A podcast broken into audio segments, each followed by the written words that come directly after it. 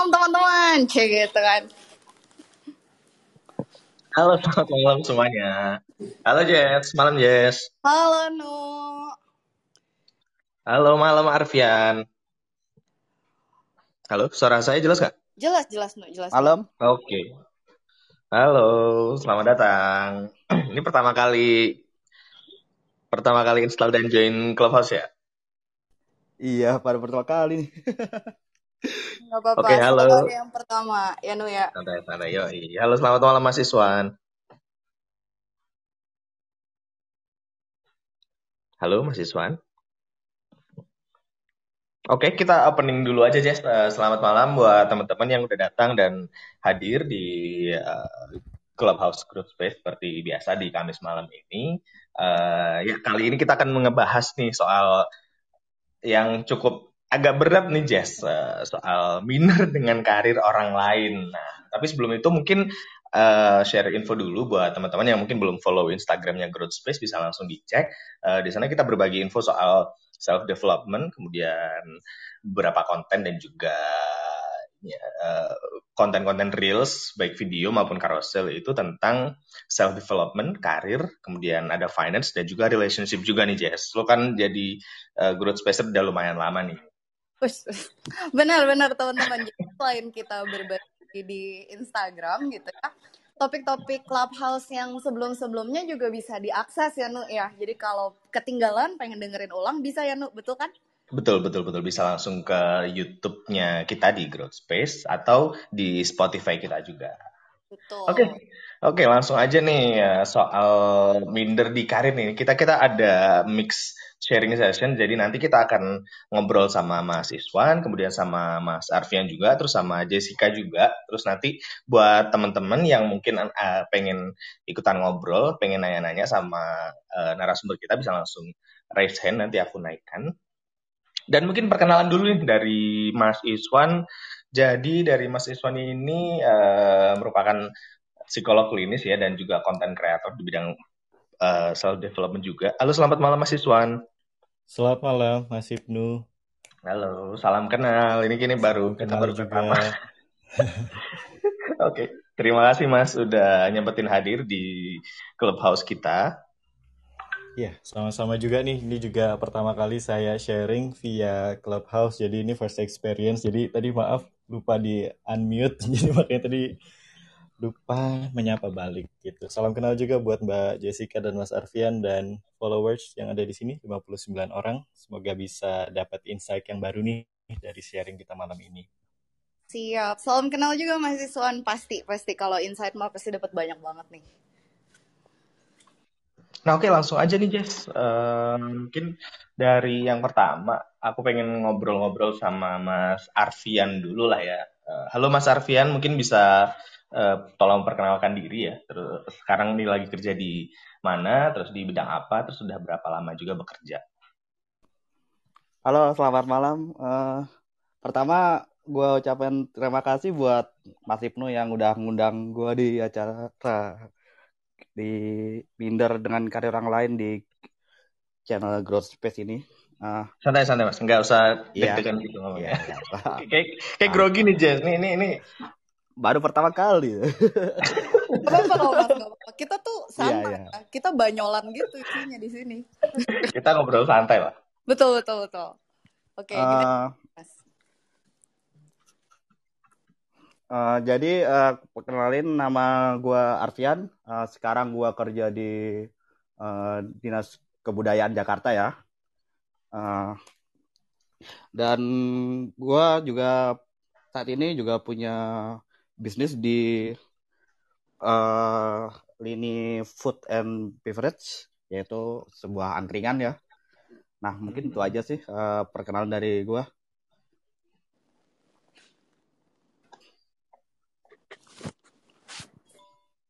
Oke, thank you Mas Arfian atas perkenalannya gitu. Nah mungkin langsung kita lempar pertanyaan pertamanya dulu dong Nu nih ke Mas Arfian dong. Jadi gak cuma berhenti sampai perkenalan nih. Oke. Okay. Oh, halo Jess. Ini, ya. Oh kirain lu yang mau lempar oh, pertanyaan. Enggak, gue nyuruh lu. Oh. kita kita kali okay, okay. harus sambil lihat kamera nih, Nu, biar oh, iya, betul, betul. tatapan kan gitu kan ya. Oh iya.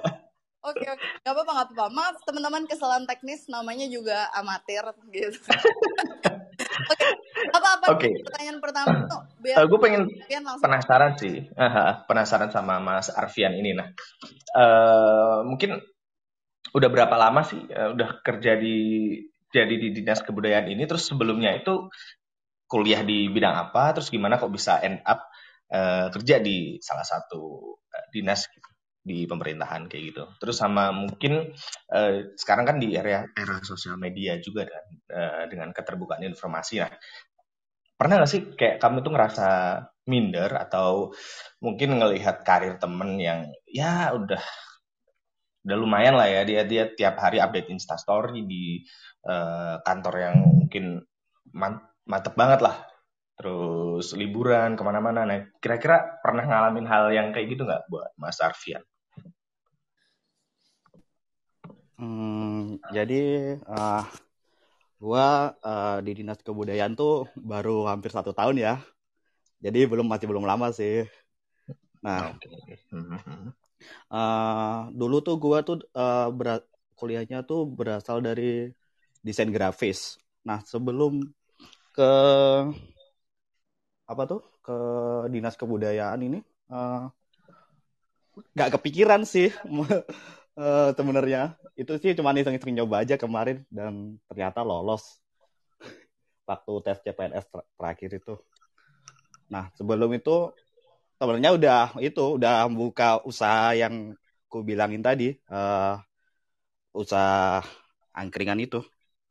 Nah, kalau yang tadi uh, sempet tuh ya, pernah nggak sih uh, uh, ngerasa minder ketika melihat karir orang lain atau temanmu lebih mentereng dari karir kamu? Uh, uh, gua jawab sih, pernah sih pasti. Karena uh, gua juga sempat ngerasa kayak tertinggal banget gitu waktu belum kerja di pemerintah uh, di Dinas Kebudayaan ini. Jadi ya kalau dibilang pernah sih pernah. Dan itu kayak salah satu masa-masa yang cukup berat sih menurut saya. Gitu. Hmm, kalau boleh tahu nih Mas Arfian, oh, boleh diceritain dikit nggak sih waktu itu tuh sebenarnya yang bikin ngerasa tertinggal atau ngerasa minder tuh apanya sih gitu? Kayak apakah ngelihat wah teman aku gajinya udah segini atau apanya gitu? Hmm, kalau gua sih lebih ke gimana ya? Karena gua kan orang apa tuh, sebelum ke desain grafik kan sempat pindah-pindah kuliah. Jadi gua kayak merasa tertinggal beberapa tahun sama teman-teman gue. Uh, teman-teman gue udah kerja, gue belum kerja, malah masih kuliah. Uh, gue masuk kuliah, teman-teman gue udah kayak sekarang kerjanya udah kayak posisinya tinggi banget. Nah, itu uh, yang salah satu bikin minder sih. Uh. Hmm, oke okay, oke. Okay. Jadi karena kuliahnya lebih lama dari teman-teman, jadi begitu yeah. ada teman-teman yang seumuran, wah dia udah gini, dia udah gini, jadi ngerasa kecil gitu ya Mas ya. Iya, iya benar lah. Ya, ya, oke oke. Thank you banget Mas Arfian. Oke, nanti kita balik lagi ya ke Mas Arfian, tapi sekarang kita mau ngajak ngobrol Mas Aryan dulu nih, ya enggak, Nu? Oke, halo Mas Aray, bisa dengar? Oh, bacanya Aray. Di... Aray gitu. Aray. Suara saya kedengeran jelas ya? Eh, uh, kurang jauh. Kencang, Mas. Oh, oke, okay, suara kencang. Ini udah kencang belum ya? Masih jauh sih. Masih jauh. Masih jauh. Iya. Masih, masih okay. Kita kita jauh-jauh. Kayak tukang parkir jadinya ya. Oke, okay, gak tahu nih kenapa problemnya. Aku udah pakai ini padahal udah pakai mic juga nih. Oke, okay, oke. Okay. Uh, enggak apa-apa, Mas. Uh, enggak apa-apa. Mungkin uh, enggak apa-apa ngomong aja, uh, lumayan kedengeran. Nanti kalau misalnya uh, itu paling beberapa poin aku ulang gitu kali ya. Boleh ya, Mas ya? Ar- Ar- okay. Aray, susah ngomongnya. Iya. Kayak melek remaja mbak, Aray gitu. Oh oke, okay. Aray, oke okay, oke. Okay. Lanjut Mas. Oke, okay. okay, mungkin ke- bisa kenalan dulu Mas Aray untuk sekarang ini uh, kerjanya di mana, terus uh, istilahnya story gimana bisa end up di karir yang sekarang lagi dibangun sama Mas Aray itu sendiri. Oke, jadi kalau kerja sendiri sih sebenarnya kan memang mulai dari tahun dua ribu delapan belas ya, sorry gitu. Dan uh, selama kerja dua ribu delapan belas itu hingga sekarang uh, lumayan cukup diverse nih. Jadi pertama itu masuk ke N G O gitu, habis itu masuk ke media non mainstream, habis itu masuk ke blockchain, ya cryptocurrency juga, masuk ke fintech B to B juga gitu. Dan terakhir ini sekarang masuk ke education gitu. Jadi memang untuk dari segi ruang lingkup ekosistemnya itu agak sedikit apa ya, uh, pindah-pindah ataupun kayak kutu loncat lah kayak gitu. Uh, kemudian untuk dari segi spesifik parking lotnya sendiri on daily basis lebih ba- lebih banyak ke arah community engagement sama kayak Mas Ibnu ya gitu. Kemudian handle juga untuk dari segi public relation, dan sekarang ini lebih banyak untuk berkecimpungan di B D partnership. Kira-kira mungkin itu ya untuk uh, like brief di awal gitu. Oke nih Jess, dari dua ribu delapan belas sampai sekarang udah uh, istilahnya udah banyak perusahaan-perusahaan yang udah di bukan diloncati ya, istilahnya di uh, tempat diarungi. Tempat Mas Aray bekerja dan berkembang kayak gitu. Iya iya iya. Banyak pelabuhan yang disinggahi nih ceritanya. Wah, dia lebih politis dari kita, Nu, ternyata. Eh, eh kita kita kita rekrut aja dia jadi co-M C nanti ya. Rekrut nanti gue bilang John abis ini. John ada host bagus gitu. Oke. Nah, terus Mas Aray, uh, jadi apa tuh yang bikin minder gitu? Padahal kan pengalamannya udah banyak tuh, pelabuhan apapun disinggahi gitu kan. Terus apa yang bikin minder? Oke, jadi kadang tuh kayak apa ya, punya perspektif tuh kan what you see is all there is gitu ya. Jadi kadang-kadang tuh sampai mikir what the hell gitu, I'm sorry really biased gitu kan. Jadi kayak misalnya lihat sosial media deh. Itu kan yang namanya sosial media kan kayak connecting the dots ya, baik baik antara orang baik ketemu dengan orang yang nggak baik gitu, atau mungkin orang baik dengan orang baik itu sendiri. Nah, eh, kadang juga nih kita udah coba untuk follow orang-orang baik ya, dan ternyata yang namanya manusia kan keep evolving ya, yang awalnya mungkin eh, secara konten dia itu sesuai dengan apa yang kita pengenin, eh ternyata nggak cocok nih kayak gitu kan, ataupun mungkin dia udah mulai toxic gitu kan. Nah, uh, ada juga yang model kayak gitu. Yang kedua, kalau misalnya lihat sosial media juga kan banyak banget yang nge-share kayak wah achievementnya dia udah pergi ke Amrik lah, udah pergi ke Gunung Himalaya lah misalkan kayak gitu ya, yang bikin kita kayak wah gigit jari nih, gue cuma tidur-tiduran aja nih di kasur gitu kan. Jadi lebih ke arah untuk apa yang dilihat aja sih, walaupun sebenarnya ketika lihat itu Uh, I'm really comprehend itu sebenarnya bisa ngedeketin kita jadi bias gitu, jadi orang yang bias maksudnya gitu. Walaupun kita kan memang ketika ngelihat itu harusnya kayak inspect juga ya terhadap orang itu, apakah memang dia sebenarnya benar-benar ngelakuin itu nggak sih gitu. Apalagi kan di sosial media ini banyak banget dia terbang kemana, eh ternyata nggak nggak benar-benar terbang, tapi dia pakai story-story lama gitu. Nah, itu kan yang bikin kita gigit jari lah istilahnya gitu. I see, menarik ya Nu ya.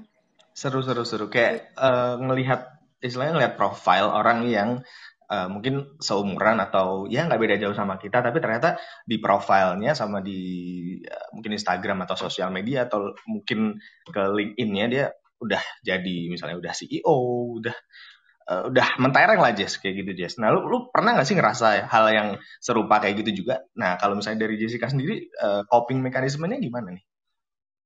Cop Oh oke okay, oke, okay. Mungkin cerita dari mindernya dulu kalian. Ya, no? Iya cerita mindernya, tipis-tipis lah. Hmm. Hmm, jadi tuh gini kan, uh, waktu gue, jadi teman-teman uh, aku tuh lulus dari uh, Universitas Katolik Parahyangan gitu, sebagai seorang j- sarjana hukum. Dan kebetulan waktu itu uh, nilainya cukup tinggi gitu, jadi lulusan terbaik. Terus uh, abis itu lulus nih, lulus gitu. Terus semua orang tahu waktu itu gue ngambil skripsi topiknya susah gitu loh, Nu. Jadi bidang hukumnya tuh bahkan hmm. belum ada di Indonesia. Jadi untuk bikin skripsi itu banyak benchmarking banget sama hukum-hukum di Uni Eropa gitu kan. Nah, okay. Abis itu ketika lulus malah nggak jadi lawyer gitu. Padahal kan uh, biasanya kalau anak hukum nih uh, nilai bagus, wah masuk top lima lah, top sepuluh gitu kan. Mm-hmm. Uh, terus udah gitu malah kerja di e-commerce. Kerja di e-commerce bukan legal gitu kan. Kerjanya business development. Dan ketika acara-acara kampus nih balik gitu, uh-huh. selalu di kayak, hah lo ngapain kuliah susah-susah cuma jadi cici-cici sales gitu kan. Wah enak aja gitu. Iya, iya, iya. Terus tuh um, apa ya, no, selain image gitu ya, image kerja di e-commerce jadi cici sales, padahal lu lulusan terbaik hukum, malu-maluin gitu kan. Yang bikin minder lagi tuh adalah karena teman-teman aku digaji dengan dolar, ya kan, ya kan. Uh. Terus jadi kayak kalau sekarang tuh ngelihat teman-teman yang dulu uh, seangkatan nih gitu, terus anak-anak mentor aku malah yang ujiannya aku ajarin gitu. Wah, sekarang kaya raya, udah beli rumah di mana-mana kayak gitu kan.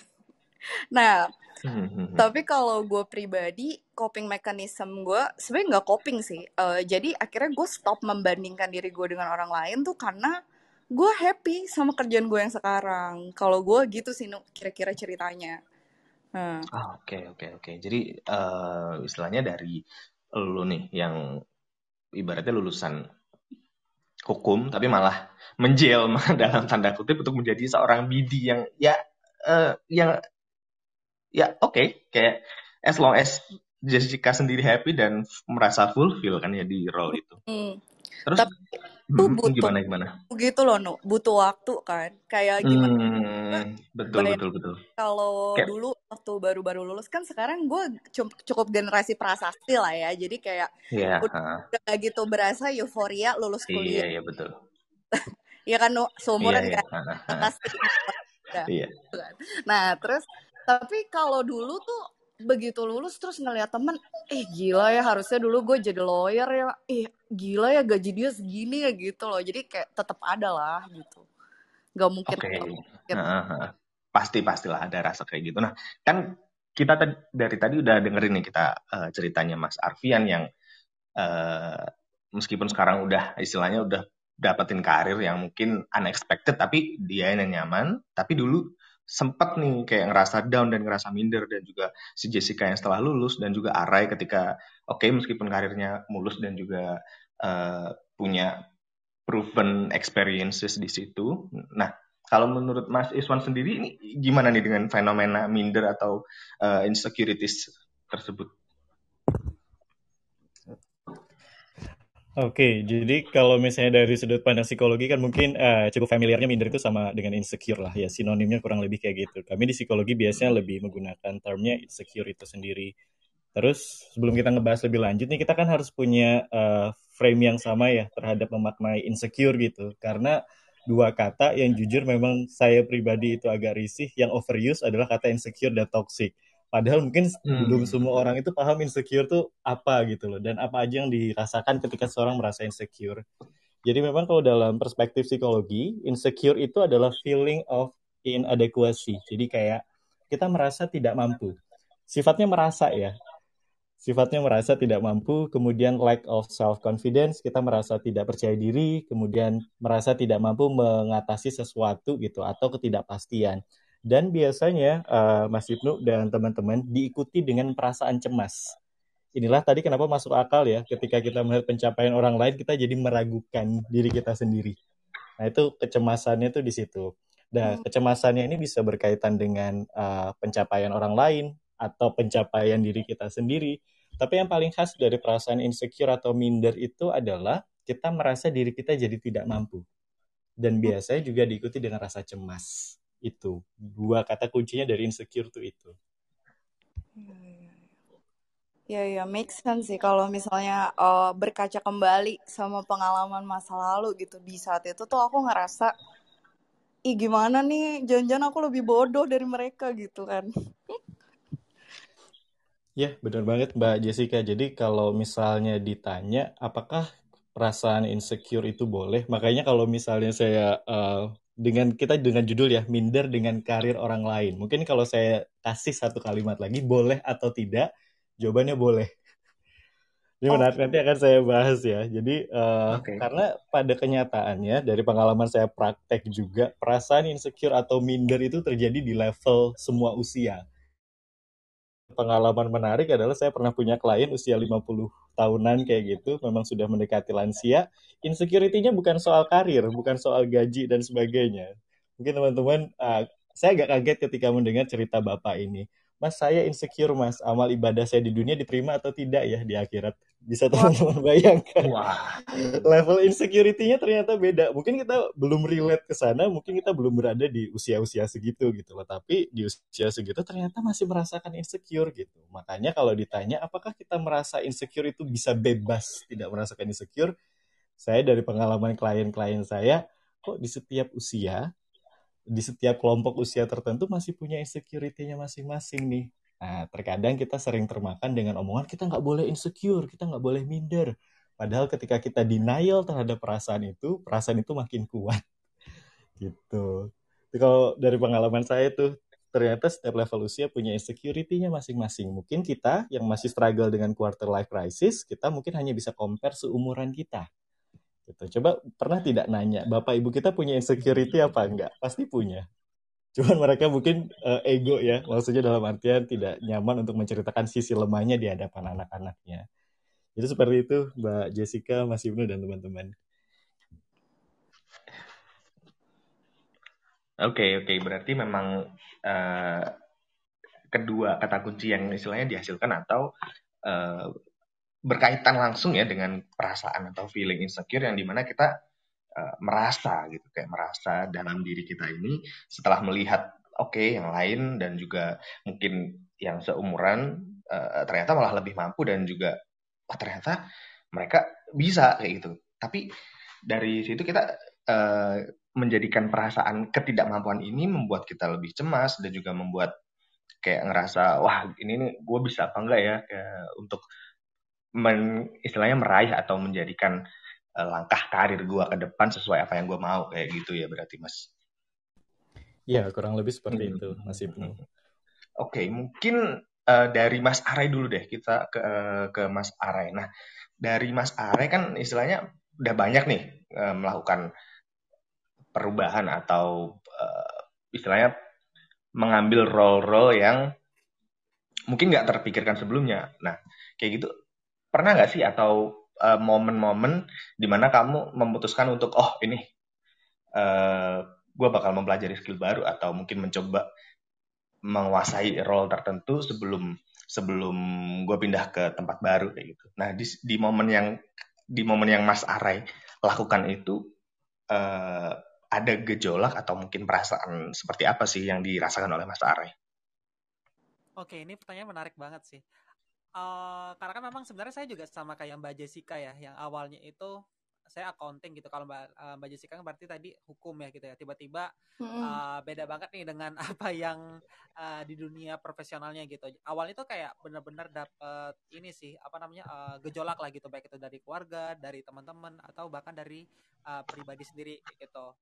Dan kemudian uh, cuma pas rajin dengerin podcast, kemudian juga coba untuk baca buku gitu ya, terutama untuk yang buku range itu. Jadi uh, jadi dapat perspektif baru nih bahwa sebenarnya season uh, apa namanya uh, seasons uh, in life itu sama dengan season in career, sama dengan juga season in money. Nah maksudnya kayak gimana sih? Jadi di situ diceritain kalau lu mau ambil holiday uh, holiday visa, maksudnya ya udah go for it aja. Mau solo traveling, monggo. Uh, mau nabung mas, why not? Ya mungkin itu menjadi sesuatu yang ngehit gitu kan ya. Mau bikin startup, jabanin aja. Mau ambil gap year dan belajar ilmu filsafat, ya cobain aja daripada enggak. Jadi uh, dari apa namanya dari perspektif yang aku dapat di buku itu, ya intinya kalau misalkan mau dicoba ya monggo aja kayak gitu. Tapi memang mungkin yang harus digarisbawahi adalah harus tahu sih kapan rehat sama berhentinya. Karena kan biasanya ketika orang mencoba sesuatu ataupun fokus sesuatu itu orang-orang kayak punya perspektif juga gitu ya. Ada aturan sepuluh ribu misalkan ya yang dari Malcolm Gladwell. Tapi apakah memang kita mau uh, latihan sampai ke sepuluh ribu itu? Soalnya kan kalau sepuluh ribu jam ini kalau misalkan pakai uh, apa namanya yang digambarkan sama si Malcolm Gladwell itu adalah bagaimana menjadi seseorang yang mungkin nggak bisa main gitar tapi dia menjadi uh, kemudian hari dia bisa untuk jadi seorang The Beatles gitu ya yang yang Hall of Fame uh, di mana latihannya sepuluh ribu. Tapi ternyata pas kita belajar gitar itu secara esensi hanya untuk nembak cewek misalkan. Nah mungkin nembak cewek itu cukup main uh, lagu dengan dua chord aja. That's why mungkin uh, untuk latihan sepuluh ribu jam kita nggak butuh sampai ke sananya. Cukup mungkin sekitar enam ribu ataupun uh, nggak sampai seribu malah gitu. Cuma enam ratus jam aja misalkan gitu. Jadi memang untuk waktu rehat itu ya uh, perlu kita setting lah gitu. Dan aku sih kayak gitu sih Mas Ibnu. Oke, okay. uh, menarik nih Jess dari uh, perspektifnya Aray ketika oh ya udahlah ketika dia pengen, ketika dia uh, istilahnya ada curiosity di bidang tertentu, uh, mungkin tren tertentu, dia benar-benar langsung uh, udah coba terjun ke sana dan istilahnya memasterkan apapun yang mungkin berhubungan dengan hal itu, kayak seperti dia ngebaca buku atau mungkin ikut kelas dan dengerin podcast kayak gitu, uh, seperti memberikan kesempatan dalam diri untuk bisa uh, menunjukkan atau membuktikan kayak gitu ya Mas Aray. Iya benar banget, karena kan sekarang itu du- uh, dimana dunia yang makin keep evolving ya. Jadi sebenarnya mm-hmm. seseorang yang tipenya spesialis kalau menurut di buku itu agak sulit malah uh, apa ya uh, bisa bersaing kayak gitu. Jadi kayak harus jadi yang generalis gitu. Tapi kan kalau generalis itu impact-nya adalah uh, kita selalu dicap sebagai master of none ataupun jack of all trades gitu ya. Yeah. Uh, lu nggak punya spesifik tertentu nih Ray. Tapi ada orang-orang yang sifatnya itu generalis tapi dia tetap punya visi. Nah itu yang uh, keren sih, quote unquote kalau di buku itu dibilang kayak generalis with vision gitu. Mm, nah orang-orang okay. seperti inilah yang biasanya itu bisa jadi game changer nih Mas Ibnu. Mm. Gitu. Mm. Itu sih kalau dari perspektifnya saya dan buku itu ya. Oke, okay, oke okay. Seru nih Jess. Jadi, jadi uh, istilahnya mulai merubah atau membuat perspektif kita jadi lebih luas lagi nih dengan uh, sebenarnya nggak nggak nggak pengalaman atau mungkin uh, kesempatan itu nggak cuman ada di uh, sendi-sendi tertentu aja ya, khususnya untuk karir atau posisi-posisi tertentu, bahwa bahwasanya kita meskipun belum pernah uh, memegang role tersebut ya kita harus benar-benar mempelajari atau nyari nih uh, kira-kira apa sih yang bisa kita lakukan untuk misalnya kalau misalnya kita tertarik ke situ ya kita pelajarin di situ, kalau misalnya kita benar-benar serius ke tempat lain ya ya udah kita coba tempat lain aja, asal benar-benar konsekuen gitu ya Jess. Iya betul betul, gue juga nangkep hal yang sama Nu. Oke, kalau gitu kita lanjut sama Mas Arfian kali ya Nu ya nih. Boleh boleh boleh. Gimana Mas Arfian? Hmm, kalau gue sih uh, sama sih hal yang gue lakuin sama Mas apa sih Ar- Aray. Mm-hmm. Nah, uh, gue sih kayak uh, mempelajari skill di luar untuk sekarang ya, uh, mempelajari skill di luar uh, kerjaan gue yang sekarang di pemerintah itu. Uh, contoh, uh, mungkin uh, mempelajarin uh, saham-saham atau yang lagi ngehits mungkin startup atau gimana. Itu mungkin karena gue mikir uh, suatu saat mungkin gue bisa pindah ke ke sana, uh, udah nggak uh, di pemerintah lagi gitu. Hmm, oke oke. Jadi emang sadar gitu ya, oh kalau minder nggak ada gunanya, udahlah mending gue belajar skill aja yang lain gitu lah ya, gitu ya Mas. Iya iya. Jadi gue tuh prinsipnya uh, mungkin gue lebih suka jadi jack of all trades daripada uh, master of one ya. What's jack of all trades? Oke okay, oke, okay. Keren keren. Oke, okay. Nah Nu, gue jadi penasaran nih sama lu, kan tadi lu nanya gue, tapi gue belum nanya lu nih gitu kan ya. Kalau lu sendiri Nu, lu pernah nggak sih minder sama orang tuh sudah gitu, ketika lu sadar, lu ngapain gitu? Ya, uh, kalau itu sih kayak almost almost ini almost. almost every time gue ngelihat sesuatu bener bener kayak gue ngelihat sesuatu yang uh, keren atau istilahnya yang orang lain wah bisa lakukan gitu, terus orang lain misalnya expert di bidang apa gitu, terus kemudian dia bener-bener bisa tanda kutip ngejual skill itu. Dan uh, yang yang gue amatin sekarang ini nih Jess, hmm. um, sebenarnya untuk ahli atau menjadi ahli itu kayak hampir semua orang ya, bukan bukan semuanya, hampir semua orang itu sebenarnya bisa melakukannya kalau misalnya dia niat. Nah, yang bikin uh, orang atau pihak-pihak luar menghargai kita dengan uh, katakanlah value lebih itu, gimana kita bisa ngejual atau tanda kutipnya menjadi selebriti di bidangnya. Jadi kayak misalnya, uh, misalnya ini deh, uh, koki deh. contoh hoki. Nah, kenapa si Gordon Ramsay itu benar-benar bisa, istilahnya kita ngomongin soal finance ya, kita ngomongin soal finansial ya, dia pasti mahal dan segala macam. Cuman emang dia, apakah dia cooks terbaik di dunia? Ya gitu kan, pasti banyak sekali lah cook di luar sana yang sebenarnya masakannya tuh lebih enak dan lebih jago gitu dibanding si orang ini. Nah, tapi kenapa dia bisa benar-benar mentereng dan istilahnya menjadi star atau menjadi seleb? Nah, itu dia punya value lain yang uh, dijual kan, kayak gitu, dijual ke orang atau ke orang luas. Sehingga uh, gue mikirnya uh, oke, okay, ketika gue ngerasa minder ya mungkin Um, gue masih belum menemukan nih apa yang bisa gue jual ke orang lain atau apa yang belum bisa gue personal brandingkan ya dalam dalam uh, bahasanya gitu. Jadi ketika gue ngerasa minder, which is almost every time gue ngelihat sesuatu yang uh, wah seharusnya gue bisa di situ, tapi ternyata oh kayak gitu. Gue menyadari diri sendiri bahwa se- sebenarnya perjalanan-perjalanan yang udah gue laluin uh, sepanjang gue hidup lebih dari seperempat abad ini,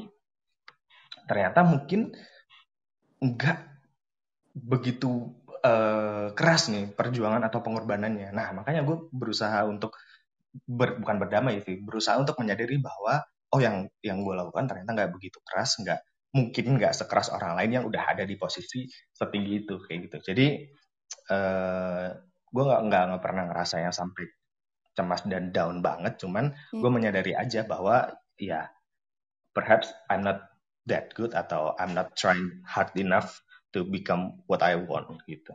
Hmm, oke okay, oke okay, oke. Okay. Gue paham sih maksud lo. Jadi mm-hmm. daripada berasa minder, jadi lo ngelihatnya kayak oh usaha dia tuh memang jauh lebih gede dari gue. Jadi jelasnya kalau dia ada di posisi itu gitu ya, no ya. Betul. Hmm, oke okay, oke. Okay. Nah kalau kayak gue kalau gue sendiri nih buat ngatasin rasa minder itu, gue tuh mulai menyadari bahwa gue dan teman-teman gue tuh nggak ada yang sama, nasib itu nggak ada yang sama, uh, apa ya? Jadi kayak hal yang kita suka, hal yang kita mau kejar itu nggak ada yang sama. Balik lagi yang pernah waktu itu gue, ini ungkapan yang paling suka gue lakuin tuh. Jadi kayak kalau manusia itu sama-sama, uh, kalau manusia itu buah-buahan gitu ya. Gue ini apel, Ibnu tuh semangka. Jadi apel dan semangka gak bisa dibandingkan gitu kan. Nah, uh, jadi akhirnya gue gak minder karena gue yakin setiap orang tuh punya hal masing-masing yang mereka kejar gitu. Nah, cuma itu kan teori gue. Itu kan teori Ibnu nih. Terus ada juga teori Mas Arfian, ada juga teori Mas Aray nih. Daripada kita berteori, mending kita langsung tanya nih ke ahlinya. Ya gak tuh, No? Betul. Nah, Mas Iswan nih, Mas Iswan gimana nih? Eh, Mas Iswan nih suaranya adem banget loh ngomong-ngomong.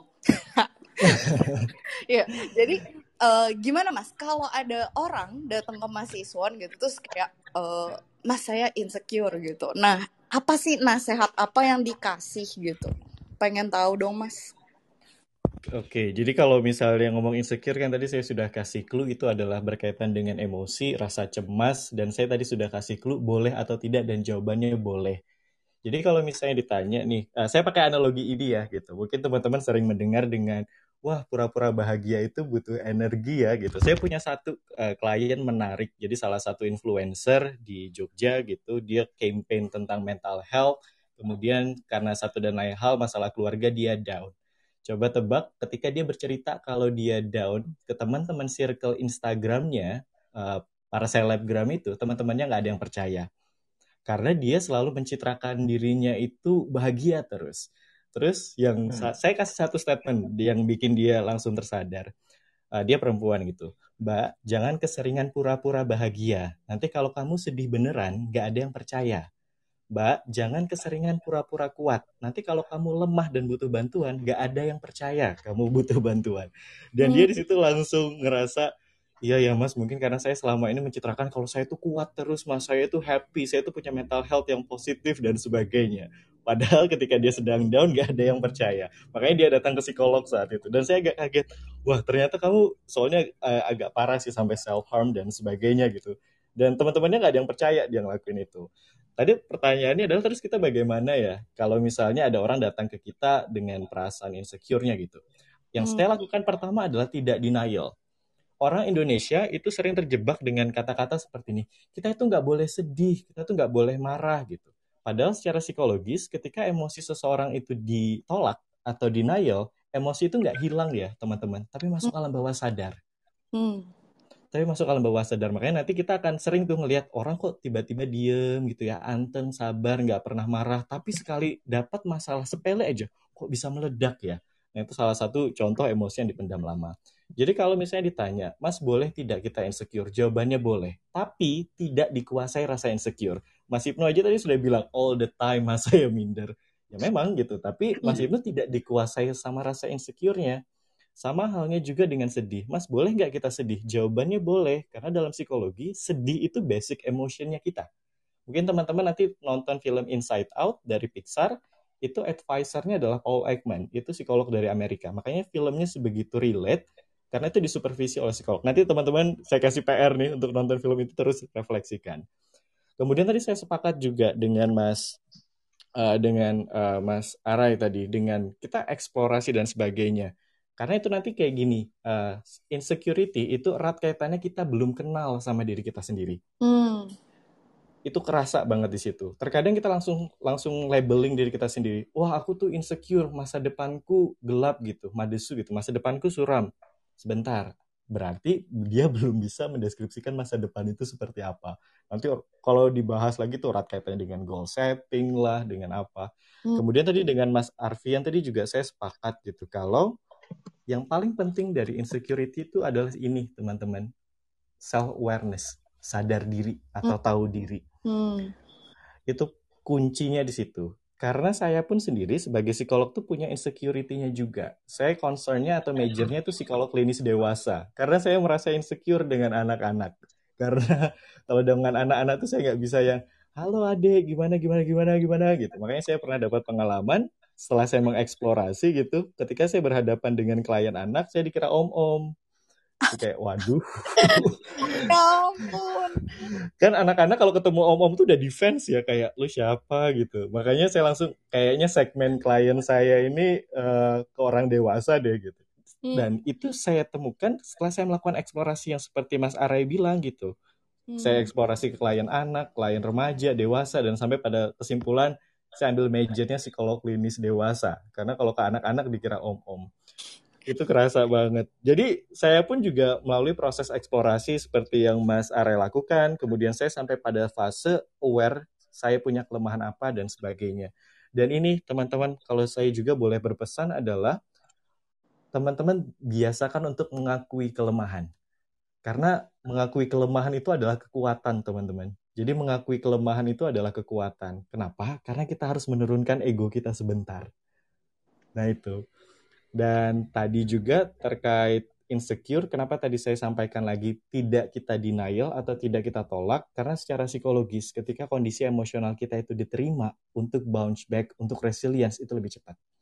Siapa sih teman-teman yang nggak senang ketika sedih itu, iya nggak apa-apa kok sedih, aku ada di sini kok. Wow, itu bounce back untuk bahagianya lebih cepat dibandingkan nggak boleh sedih, nggak boleh sedih gitu. Mungkin fam- teman-teman familiar dengan istilah toxic positivity. Jadi kalau dari saya biasanya tidak saya denial perasaan insecure itu, kemudian saya ajak ubah lagi perspektifnya. Kalau normal manusia itu satu paket kelemahan dan kelebihan, tinggal mau fokusnya kemana. Seperti itu Mbak Jessica dan Mas Ibnu. Wah gila, bijaksana sekali Mas. Luar biasa. Jadi kalau misalnya uh, aku tangkap gitu ya, uh, nanti kalau misalnya ada yang kurang boleh ditambahin ya Mas ya. Uh, Intinya pertama pertama-tama tuh kita acknowledge dulu perasaan insecure, perasaan sedihnya itu sebagai bagian yang wajar dari seorang manusia gitu ya Mas ya. Iya, benar nah, banget. Uh-uh. Kemudian ketika kita acknowledge, kita juga uh, tahu nih, uh, oke okay, kita nggak boleh dikuasai sama uh, hal ini gitu. Dengan cara kita lebih banyak eksplorasi diri, kita mau mengenal diri kita gitu. Kita sadar bahwa setiap kelemahan itu datang dengan kekuatan gitu. Dan uh, mungkin uh, yang aku sempet tangkap juga di pesannya nih, ketika ada orang insecure dan cerita sama kita, justru kita jad, harus jadi apa ya, wadah untuk ngasih tahu dia juga bahwa nggak perlu insecure, itu hal yang normal loh gitu. Bener nggak tuh Mas? Bener gitu, karena merasa ditolak itu kan gak enak ya teman-teman gitu. Jadi biasakanlah kita menerima emosi orang lain, nanti bisa bangkitnya bareng-bareng. Iya, iya. Oke. Okay. Jadi keinget ya Nuh, waktu itu tuh kita juga sempat ada di pembahasan bahwa manusia tuh mind, body, and soul. Jadi jangan betul. Fokus di mind doang gitu ya Nuh ya. Betul, betul, betul. Oke okay, Nuh, boleh dilanjut Nuh. Oke. Okay. Nah, eh, balik lagi nih ke Mas Aray atau Mas Arfian. Oh iya, sebelum itu mungkin dari teman-teman kalau misalnya ada yang mau di-share ya soal insecurity, terus kemudian eh, mungkin pengalaman ketika lagi fase down atau mengalami kecemasan atau tanda-tanda lain, mungkin bisa langsung uh, raise hand atau uh, inilah. Coba kalau misalnya pengen ngobrol sama Mas Iswan juga atau mungkin nanya-nanya sama Jessica atau sama yang lain, uh, bisa langsung raise hand ya. Oke, okay. uh, untuk langsung nih. Langsung, langsung. Langsung, langsung. Untuk Mas Aray dulu deh, Mas Aray. Nah, untuk kan ini minder dan masalah karir ya. Nah, kira-kira menurut Mas Aray itu eh, lingkungan kerja sama keluarga yang suportif itu kan pasti memegang peranan penting ya. Nah, kalau misalnya di kondisinya Mas Aray sendiri gimana sih? Atau pernah sharing ke eh, keluarga atau mungkin ke rekan kerja sehingga eh, akhirnya oh ternyata yang aku rasakan ini seperti ini kayak gitu. Mungkin ada yang bisa di-sharing Mas Aray. Oke, okay, thank you Mas. Kalau untuk lingkungan kerja sendiri, I think it should be having a strong value ya. Dimana mungkin yang pertama itu adalah kalau bisa sih setiap orang yang uh, co-workernya kita gitu ya, entah itu memang atasannya sifatnya vertikal ataupun horizontal, ya bisa kita anggap sebagai is a good storyteller lah gitu ya. Maksudnya memang mereka kan punya perspektifnya sendiri, ritmenya sendiri, effortnya sendiri, dan lainnya. Nah, coba untuk menerima dan kita coba untuk berkolaborasi, itu yang paling penting. Yang kedua, kalau untuk lingkungan kerja sendiri, selama saya kerja dan istilahnya lompat-lompat kayak gitu ya ke beberapa uh, lingkungan apa namanya uh, ya beberapa lingkungan ataupun beberapa enterprise ini, sepertinya si level sih yang benar-benar kayak have strong enough credential, not only fokus ke sosmed analytics atau ya pencapaiannya dia, tapi lebih ke arah untuk bagaimana mereka engage baik corporate value ataupun corporate culture yang mem- memang sedang mereka bangun. Nah, itu kalau untuk dari segi lingkungan kerja. Kalau untuk lingkungan keluarga sendiri, I think uh, the most uh, outstanding backbone yang harus dipelihara dan uh, dimiliki itu adalah pendidikan kali ya.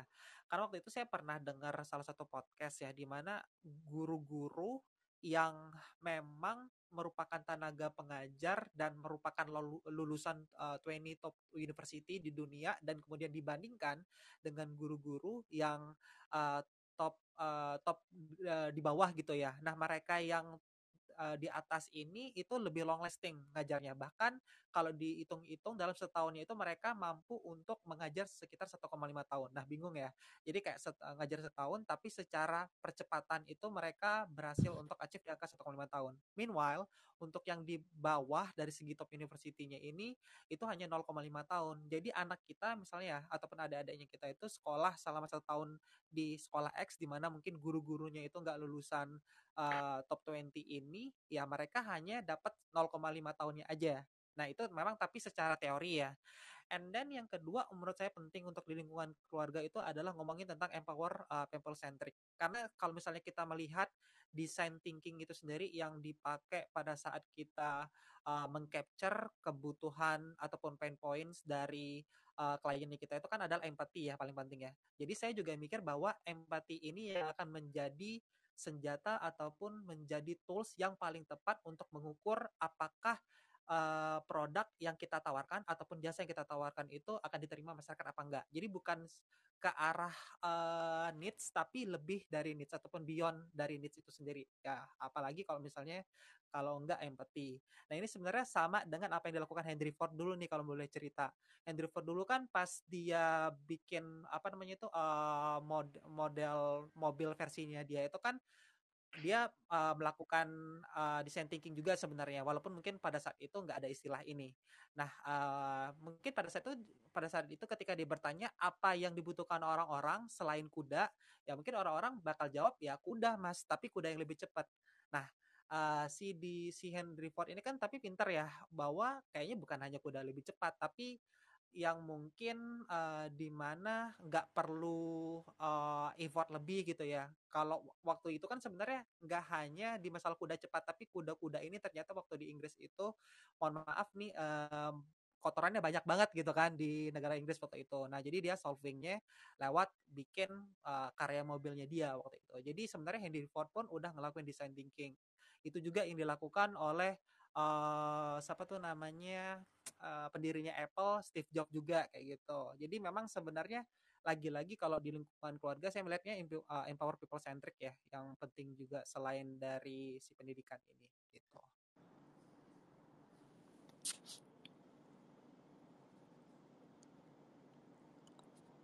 Gitu Mas Ibnu. Oke. Okay. Ya. Ibnu ini no belum di oh, bu, buka mic-nya no. Astaga, sorry sorry. Iya, udah tahu banget Jessica kelakuan Ibnu emang. Iya. Oke oke oke. Jadi jadi lumayan uh, banyak juga sih Jess yang yang bisa diambil dari uh, istilahnya dari statementnya Aray barusan ketika benar, di keluarga. Banyak membaca nih, kelihatan nih. Ini betul, kayaknya betul, betul. Rumahnya isinya buku semua nih. Oh, aduh, dia bantal bantal di rumahnya aja buku dia. Oh, ya ampun. Itu mimpinya aduh, apa aduh. Ya?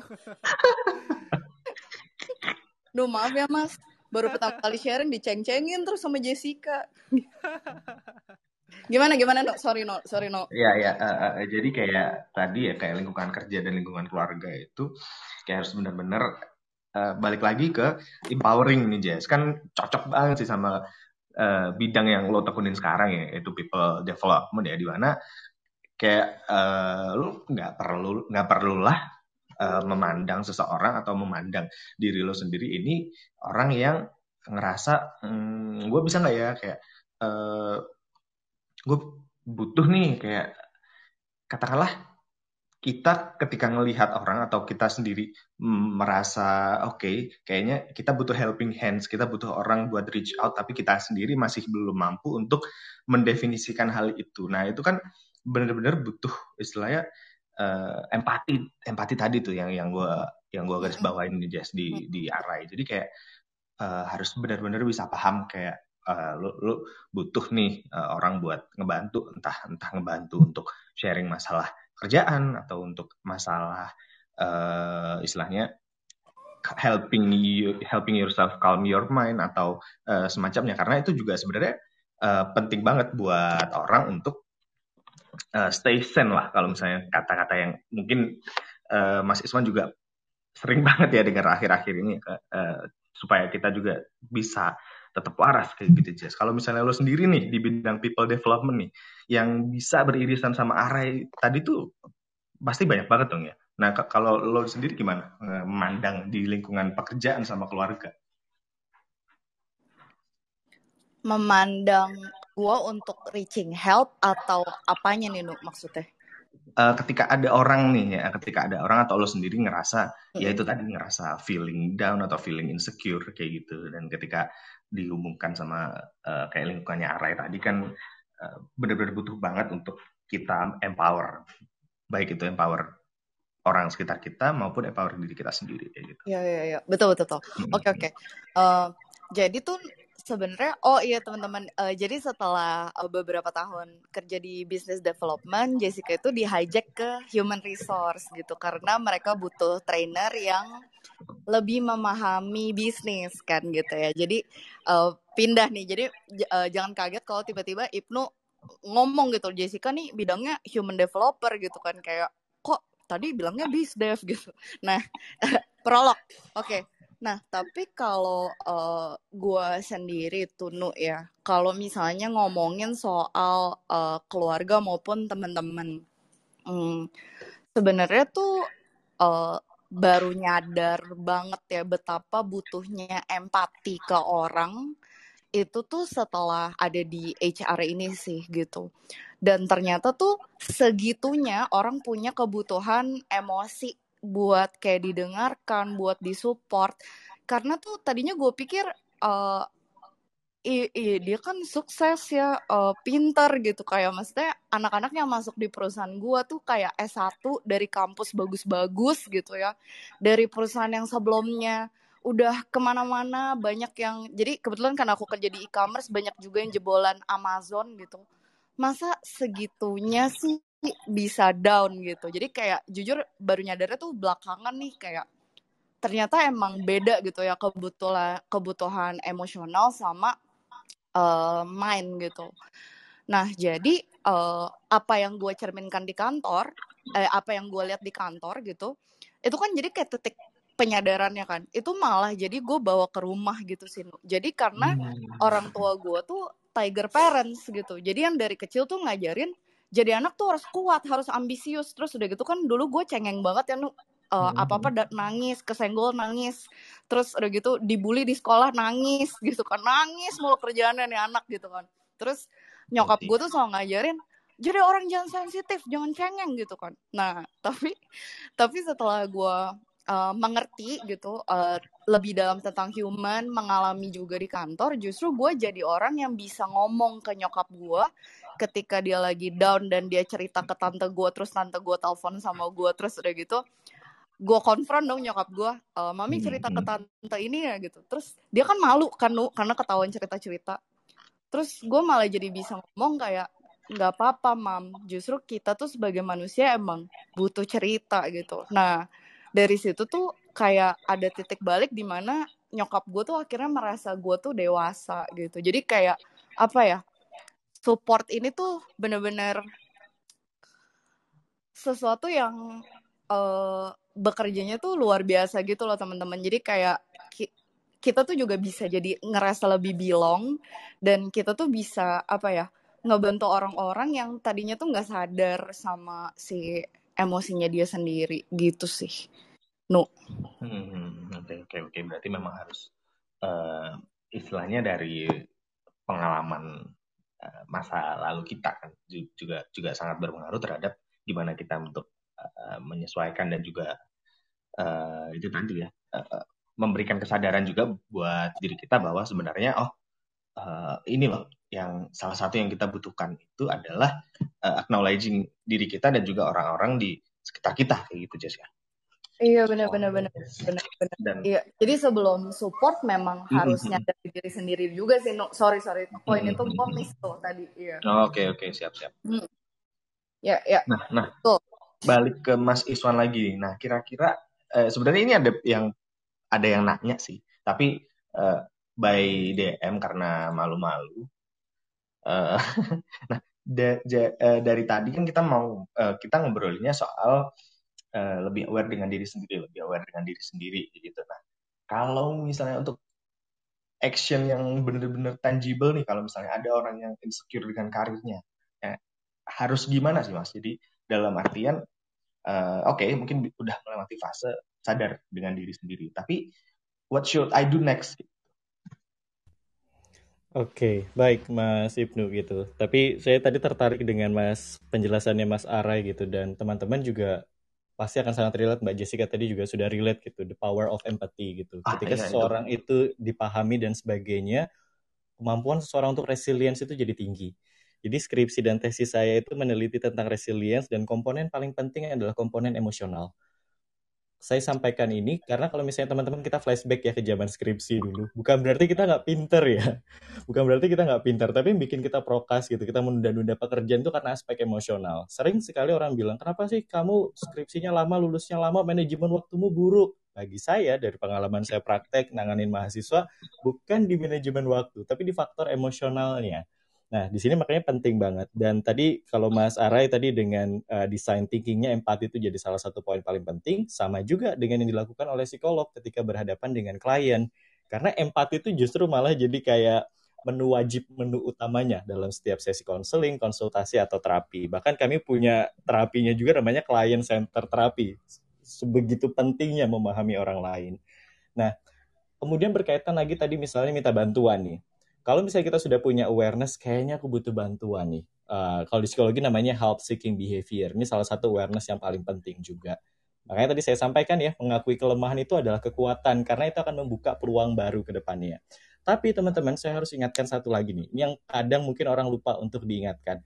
Ketika kita meminta bantuan, ikuti juga dengan ekspektasi yang realistis. Sering sekali kita itu dikecewakan oleh orang lain. Jadi misal kayak, wah aku pengen curhat ke Mbak Jessica nih gitu. Mbak, aku gini, gini, gini, gini, gini. Mungkin Mbak Jessica lagi sibuk atau apa kayak, oh ya gitu. Padahal dalam hati saya, wah kok aku gak dikasih solusi sih dan sebagainya. Akhirnya saya kecewa dengan Mbak Jessica. Hmm. Jadi teman-teman, kalau misalnya kalian juga ingin meminta bantuan ke keluarga, ke teman, atau ke siapapun, ekspektasi itu juga kita perlu mainkan. Kita lihat terkadang orang lain itu tidak bisa membantu kita, bukan berarti uh, dia tidak mau. Tapi memang bisa jadi dia gak punya knowledge atau experience terhadap masalah kita. Karena sering sekali teman-teman saya itu dapat klien, keluarganya utuh, support sistemnya ada. Tetapi kenapa saya tanya, kenapa ke psikolog? Saya nggak dipahami. Ekspektasi saya ketika bercerita itu nggak sesuai. Makanya saya cari ke orang yang bisa memahami ekspektasi saya. Jadi kita sering ya dikecewakan sama teman sendiri. Kita niatnya pengen didengerin aja, tapi diceramahin dari A sampai Z. Ibadahmu dibanyakin, kurang bersyukur, dan sebagainya. Dan kita kayak kecewa. Gila ya teman-temanku yang katanya sahabatku nggak ada yang paham. Udah tuh, down lagi, insecure lagi. Gitu. Kemudian saya juga harus sampaikan apa adanya teman-teman. Dari kenyataan di lapangan, tadi kita membahas aspek keluarga dan teman kerja ya. Justru malah selama pandemi ini, mohon maaf gitu, saya justru malah lebih banyak dapat klien, anak yang konflik dengan orang tuanya, dengan keluarganya di rumah. Makanya W F H itu jadi, uh, momok yang mengerikan sekali bagi beberapa orang. Jadi teman-teman, uh, tidak perlu kita menggunakan konsep ideal tentang keluarga dalam artian keluarga akan memberikan semua bantuan, karena kenyataannya di lapangan tidak semua orang tua itu memahami tentang pentingnya membantu anaknya. Jadi kalau tadi misalnya Mas Aray, alhamdulillah punya keluarga yang suportif dan sebagainya, Mbak Jessica tadi dengan tiger mom-nya, apapun background keluarga kita, kita masih bisa menciptakan keluarga lain. Makanya, hmm. Uh, teman-teman kalau misalnya tidak merasakan kehangatan atau misalnya berada dalam keluarga yang kurang harmonis, mohon maaf, kita bisa masih bisa menciptakan keluarga kita sendiri. Karena terkadang Mbak Jessica dan Mas Ibnu yang membuat kita itu semakin minder adalah background keluarga. Karena itu secara emosional kan paling intens ya. Kayak, wah kayaknya nggak ada deh yang mau menerima aku, keluargaku aja merendahkan aku terus. Kalau saya memaknainya adalah dia belum mendapatkan support system yang sesuai ekspektasinya. Makanya kalau misalnya teman-teman berada uh, di keluarga atau pertemanan yang kurang uh, hangat gitu, ciptakan kehangatan itu sendiri dengan bergabung dengan komunitas. Kenapa saya sarankan komunitas? Karena komunitas itu sifatnya lebih, apa ya bahasanya, lebih volunteer, lebih sukarela gitu. Dan kesukarelaan itu biasanya lebih erat dengan ketulusan. Makanya orang komunitas itu kan nggak dibayar ya, tapi mereka mau aja engage di sana. Nah, ketulusan itu yang bisa kita dapatkan, teman-teman. Mereka at least memiliki ketulusan dalam membantu orang lain. Dan pentingnya support system tuh segitunya. Dan kapan kita harus minta bantuan ke psikolog atau ke professional helper, saya sih biasanya kalau sudah kita itu tidak bisa memandang dunia positif lagi. Itu biasanya udah mulai gejala depresi dan sebagainya gitu. Itu yang paling penting. Makanya awareness itu, nah tadi saya sampaikan ya, teman-teman, jangan pura-pura kuat. Jadi kalau misalnya kita memang lagi down, susah tidur, uh, uh, sudah berdampak pada kondisi kesehatan kita, emosi kita, kita sering dikuasai oleh overthinking dan negative thinking, it's okay gitu for asking help. Kalau dari saya pengalamannya seperti itu. Uh, ketika kita meminta bantuan, ekspektasi dimainkan dengan siapa kita meminta bantuan, dan yang paling penting adalah menciptakan rumah versi kita sendiri. Itu. Luar biasa, Mas Iswan.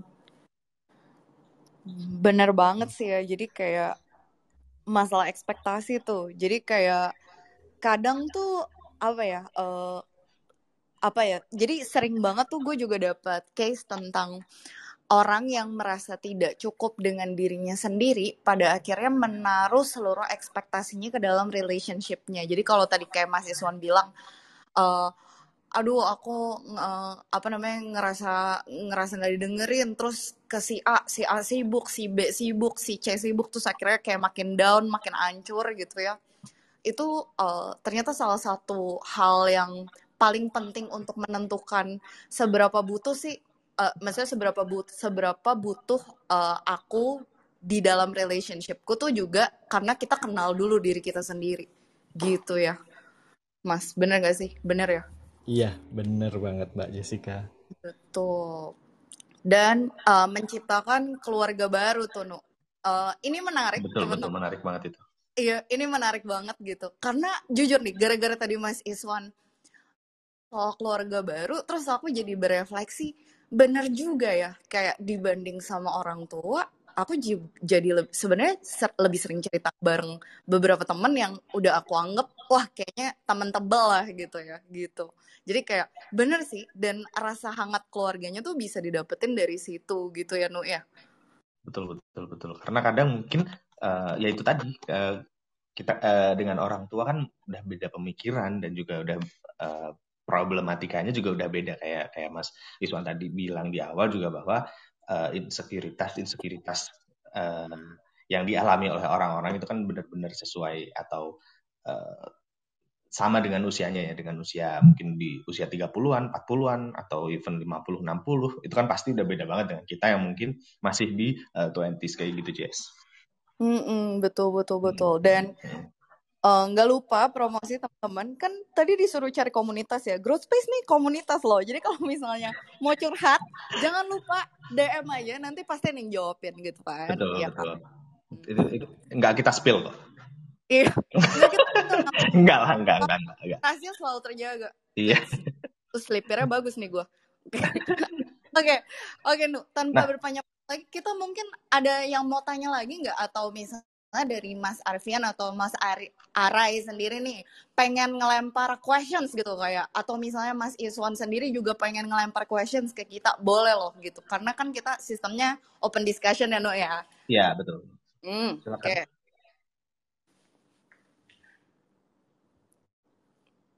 Ada mungkin? Kayak dari teman-teman yang di bawah kali ya. Mm-mm, boleh dong, jangan malu. Jessica sama Ibnu baik loh. Oke, okay, uh, mungkin ada satu ya yang yang yang tadi masih belum di ini. Kalau misalnya dari Jessica dulu deh, ketika lu insecure nih Jess, um, what do you do? Kayak gitu. Sesimpel what do you do? Hmm, dulu uh, dulu sih waktu belum sadar Nu, pasti pelariannya tuh nyari teman ngomong gitu. Okay. Nah, sekarang setelah masuk ke bidang human development, kebetulan kan memang secara knowledge itu banyak terbekali kan. Jadi selalu tahu memang bahwa dasarnya ketika kita ngerasa insecure, yang harus diperiksa tuh justru diri sendiri gitu. Ada apa gitu. Jadi biasanya ketika aku insecure gitu, uh, dan insecure itu tuh paling sering ter, terli, terlihat dari kata-kata Nu, kalau gue. Jadi kayak menurut gue, kata-kata yang gue keluarkan itu sebuah indikator isi pikiran dan hati gue nih gitu. Jadi begitu gue ngerasa kata-kata berefleksi gitu, terus kayak eh kalau gue ngomong kayak gitu ya gitu. Nah itu biasanya gue nge-breakdown pertanyaan itu dengan macam-macam metode. Tapi yang paling sering gue gunakan tuh five why gitu. Jadi kayak misalnya nih, jadi baru kayak beberapa hari, be- enggak lah seminggu yang lalu, gue tuh sempat ada satu obrolan sama teman gue, dan di situ gue bilang gue memilih untuk mati muda dibanding mati tua gitu. Nah, hmm. uh, tadinya tuh cuma kayak ya enak aja kalau mati muda cepet gitu kan. Nah, tapi itu begitu pulang lagi jalan nyetir mobil, lah kenapa gue mau mati muda ya gitu kan. Terus, nah di situ tuh uh, ini di breakdown gitu dengan pikiran uh, dengan five why. Jadi kayak gue bertanya kenapa ya gue pengen mati muda? Oh karena capek. Kenapa gue ngerasa capek gitu? Jadi Uh, itu sih Nu, ketika insecure atau misalnya gue melihat ada tanda-tanda diri diri gue yang keluar dari kata-kata atau perbuatan tuh nggak sesuai atau kayak nggak bijak gitu, gue biasanya meriksa diri gue sendiri dengan cara menganalisis uh, apa yang gue rasakan gitu dan alasannya kenapa, dan ketika ketau tahu root problemnya atau root perasaannya, akar perasaannya, itu jadi lebih ngerti aja sih harus diapain. Itu kalau dari gue tuh Nu gitu. Oke, okay, okay. Jadi memang harus benar-benar ya tadi ya self awareness dan juga di breakdown ya kan, uh, mungkin biar lebih realistis dicatat atau mungkin pakai metode journaling tuh bisa nge-helping banget ya Jess. Oh benar benar banget banget. Jadi hmm, untuk hmm, orang yang udah hmm. terbiasa, maksud gue gini, gue tuh uh, jadi satu benchmarking yang bisa mungkin dibilang kalau misalnya teman-teman baru pemula nih, ih idealis banget, dia bisa tiba-tiba ngomong sesuatu terus langsung berefleksi, wah ada yang salah dengan diri aku gitu. Nah itu juga nggak mudah tuh dari awal hmm, pertama kali betul, betul. sampai bisa kayak gitu. Nah salah satu hmm. metodenya itu adalah journaling. Kalau misalnya teman-teman nggak suka nulis, biasanya pakai voice note gitu ya. Jadi ngomong wah, bener, diri bener. sendiri. Ngobrol aja sama diri sendiri ya. Bener. Iya, iya, iya. Kita gila, yang penting kita nyaman gitu kan. Betul, betul, betul. Nah, Jess, ini ada satu yang mau, yang udah uh, mau ngobrol sama sharing sih. Oke, okay. Tifa ya. Halo Tifa. Halo Kak Jessica, halo Kak Ibnu. Halo. Halo. Gimana gimana Tifa? Ayo boleh Tifa, silakan dimulai. Jadi uh, sebenarnya tuh mau nanya aja sih. Kalau dari tadi itu kan kita dengarnya itu kayak uh, lebih ke bagaimana kita aware dengan diri kita sendiri. Nah, beberapa kali juga disebutin bahwa um, apa, cara salah satu cara tuh mungkin kayak cerita ke uh, teman atau ke orang lain kayak gitu kan. Bahkan dari Mas Iswan sendiri tuh kayak uh, tadi juga sempat nyebutin bahwa ya kalau kita nggak bisa dapat support system ya kita cari emang uh, orang-orang yang bisa support kita kayak gitu. Nah, kalau dalam posisi kita orang yang dicurhatin nih ya sama teman orang uh, teman-teman yang emang lagi minder dengan karir nih dari uh, konteks ceritanya. Nah itu uh, kira-kira ada nggak sih tips kita tuh harus ngapain kayak gitu? Karena kadang tuh uh, susah ya kalau mau ngasih uh, uh, dukungan gitu. Kadang ada kayak beberapa kali mungkin yang nggak sesuai atau mungkin nggak uh, apa ya? takutnya itu kurang berkenan kayak gitu. Mungkin dari teman-teman speaker ada kayak tips gitu nggak sih gitu kalau kita sebagai pendengar gitu loh, karena kan untuk ke psikolog atau untuk cerita langsung ke psikolog atau mungkin uh, lebih seeking professional help gitu ya, mungkin itu stepnya uh, lebih uh, beda lagi ya kayak gitu. Tapi kalau uh, di posisi yang seperti itu tuh gimana gitu aja. Thank you. Oke, okay, thank you Tifa buat pertanyaannya, menarik banget. Mungkin langsung aku lempar ke Mas Iswan kali sebagai orang yang paling sering dicurhatin di sini. Gimana Mas? Oke, okay, terima kasih Mbak Tifa atas pertanyaannya. Ini mungkin yang sifatnya praktikal ya, karena kalau misalnya ditanya ilmu psikologi itu eksklusif apa enggak, jawabannya enggak sama sekali gitu. Jadi ilmu psikologi itu bisa kita refleksikan bareng-bareng. Kemudian pertama tadi eh, saya ingin menanggapi apa yang disampaikan oleh Mbak Jessica terkait menulis, uh, journaling, kemudian dengan voice note, itu bisa teman-teman lakukan. Jadi kalau misalnya ditanya, emosi itu kita kemanakan ya Mas ketika kita sudah merasakan emosi? Itu diekspresikan, tidak dipendam. Nah, cara Mbak Jessica tadi mengekspresikan, saya yakin Mbak Jessica ketika menuliskan atau voice note, karena kalau saya... Uh, kita walaupun nggak pernah ketemu uh, in person gitu, tapi saya langsung kebayang terus secara personality mungkin Mbak Jessica orangnya extrovert dan sebagainya, kebutuhan ingin didengarnya tinggi, makanya dengan dia mengekspresikan dia merasa jadi lebih lega gitu. Dan Mbak Jessica saya bisa pastikan ketika menulis atau apa itu ada kelegaan tersendiri yang cuma bisa Mbak Jessica yang paham. Nah, kemudian tadi menanggapi pertanyaannya uh, Mbak Tifa nih, apa ya Mas yang bisa kita lakukan kalau misalnya ada orang yang curhat ke kita dan sebagainya. Saya ingin menggunakan ini, perspektif atau mindset ini. Ini yang sering kita uh, rasakan ketika kita overthinking, teman-teman. Jadi kalau misalnya kita overthinking itu kan pikiran kita selalu fokus pada hal yang terjauh dan tersulit ya. Jadi kita mikirkan tuh, wah nanti aku tiga puluh kayak gimana, ini kayak gimana gitu. Kita mikirkan terjauh dan tersulit. Padahal Uh, be present itu kuncinya Mbak Tifa. Jadi kalau misalnya ditanya, Mas ada orang insecure, minder datang ke aku, apa yang bisa aku lakukan tanpa menyinggung dia dan sebagainya. Fokus pada yang terdekat dan termudah. Itu yang biasanya saya lakukan. Kenapa fokus yang terdekat dan termudah? Saya menggunakan analogi soal matematika. Kenapa soal matematika nomor satu selalu lebih mudah dibandingkan soal nomor sepuluh?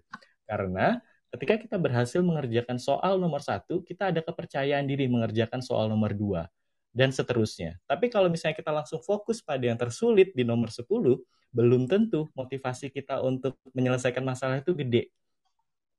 Jadi uh, yang mungkin yang sifatnya praktikal ya Mbak Tifa, ketika kita berhadapan dengan orang insecure, minder, baik dengan karirnya, relasinya, keluarganya, atau masa depannya, fokus lakukan pada sesuatu yang terdekat dan termudah. Misal termudah dan terdekat itu apa? Misalnya kita review C V kita, kita bikin resume yang uh, yang sesuai kayak gitu, atau misalnya kita bisa mulai dari uh, bagaimana kita membranding lagi sosmed kita, misalnya kita bergabung dengan komunitas yang tidak terlalu banyak ribet syarat-syaratnya untuk join gitu. Jadi kalau misalnya ditanya, fokus pada yang terdekat dan termudah. Dan yang paling penting, empatinya dimainkan. Seperti itu, Mbak Tifa. Oke, okay. Terima kasih. Menjawab sama-sama, Mbak Tifa. Menjawab banget. Menjawab banget. Oh, menjawab iya. banget. Soalnya kan sering banget tuh ya, kalau sebagai teman kadang dicurhatin gitu, kadang ada case di mana kayak kita bingung nih ya. Enggak, ya kalau uh, topik malam ini sih kebetulan minder dengan karir ya. Dan memang di usia yang dua puluhan tuh kan circle-nya udah kerja semua tuh. Pasti uh, apa ya? curhat-curhatannya tuh pasti enggak jauh-jauh lah dari kerjaan gitu. I see, I see. Oke, okay, thank you ya Tifa buat pertanyaannya. Oh, bagus banget, jadi ngasih insight juga ke teman-teman yang lain. Ternyata ketika kita dicuratin sama orang yang minder, harus gimana? Yang pertama kita harus mainin dulu empatinya, mengerti dulu apa yang dia rasakan. Kemudian kita bantu dia untuk fokus uh, sama hal yang terdekat dan termudah untuk dilakukan selanjutnya. Sehingga kita bisa ngedrive, apa ya, kalau misalnya tadi Mas Iswan bilang, Uh, setiap kelemahan pasti datang dengan kelebihan gitu. Kita bisa ikut fokus sama kelebihannya dia gitu. Oke, okay. Btw Mas Iswan, aku introvert loh, delapan puluh dua persen. Ya, gitu. Gak, gak, gak. Ini, ini kayak, ini bisa kayak gini karena pekerjaan Mas dan latihan gitu. Ya, ya. Yeah, saya juga professionally extrovert kok Mbak. Saya kalau di kalau udah di dalam kerjaan juga extrovert banget. Oke. Okay, iya. Oh betul, paham paham paham. Seru, ya. seru, seru, seru. Oke, Jess, gak kerasa ya udah sembilan lebih dua belas menit nih. Iya. Dari dari injury time-nya lama banget nih kita dua belas menit karena mungkin bahasannya juga lumayan. Nggak apa-apa. Seru juga Masa. ya. Oke. Nah, nah kayaknya uh, udah cukup dulu ya dari sesi kita malam ini. Lu uh, sebelumnya mungkin uh, mau terima kasih juga buat teman-teman yang udah hadir di sini. Uh, mungkin kalau misalnya dari uh, Jessica nih, lo bisa nyimpulin apa nih Jess dari uh, obrolan kita malam ini? Ntar gue tambahin. Oke, jadi uh, kalau dari aku pribadi teman-teman, uh, dari semua poin-poin topik yang udah kita omongin malam ini, uh, kita sama-sama paham ya bahwa ternyata kita sebagai manusia insecure itu boleh gitu ya, karena kita manusia yang punya perasaan. Dan ketika kita insecure, hal yang harus dilakukan tuh justru meng-acknowledge insecurity itu gitu. Uh, oh aku lagi insecure gitu, jadi bukan mendenial gitu kayak katanya Mas Iswan gitu.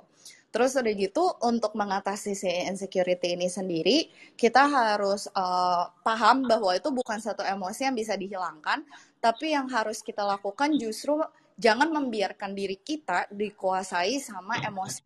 Dengan cara apa? Dengan cara mengenal diri sendiri, explore diri uh, lebih lagi gitu, dan uh, fokus sama kelebihan diri kita dan apa yang bisa dilakukan terdekat dan termudah gitu. Kemudian kita juga uh, sebagai manusia uh, harus uh, berempati gitu uh, untuk bisa jadi support system yang baik juga nih apabila orang-orang sekeliling kita itu merasakan insecurity. Itu no dari gue. Kalau dari lo ada yang mau ditambahin mungkin?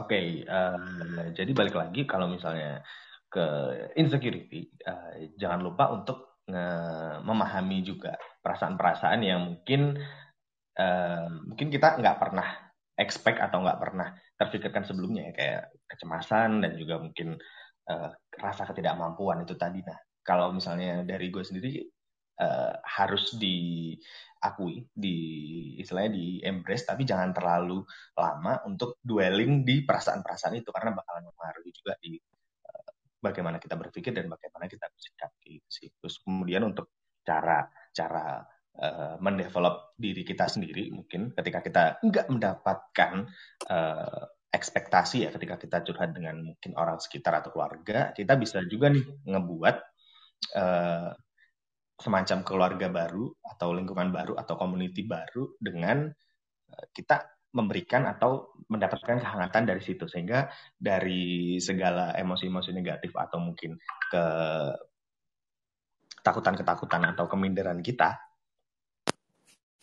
kita bisa istilahnya bisa stay survive atau uh, mengatasi rasa-rasa negatif itu sih, Jess, kalau dari gue. Betul, betul. Iya, gue miss soal keluarga baru ya, itu luar biasa betul. Sebuah konsep iya, betul, luar betul. biasa. Oke, kalau gitu. Terima kasih buat teman-teman yang udah hadir, buat Mas Arfian, buat Mas Aray yang udah kasih kita banyak cerita, banyak input gitu. Mas Aray jangan lupa kalau tiba-tiba kita approach jadi host boleh ya gitu ya. Terus makasih juga buat Mas Iswan yang luar biasa banget insight-nya malam ini. Gak cuma insight-nya luar biasa, suaranya juga adem luar biasa gitu kan. Iya betul, betul, betul. Ngobrol. Kayak udin masjid. Betul, betul. Dan Uh, segini aja sesinya malam ini. Terima kasih buat teman-teman yang datang dan sampai jumpa di Clubhouse hari Sabtu.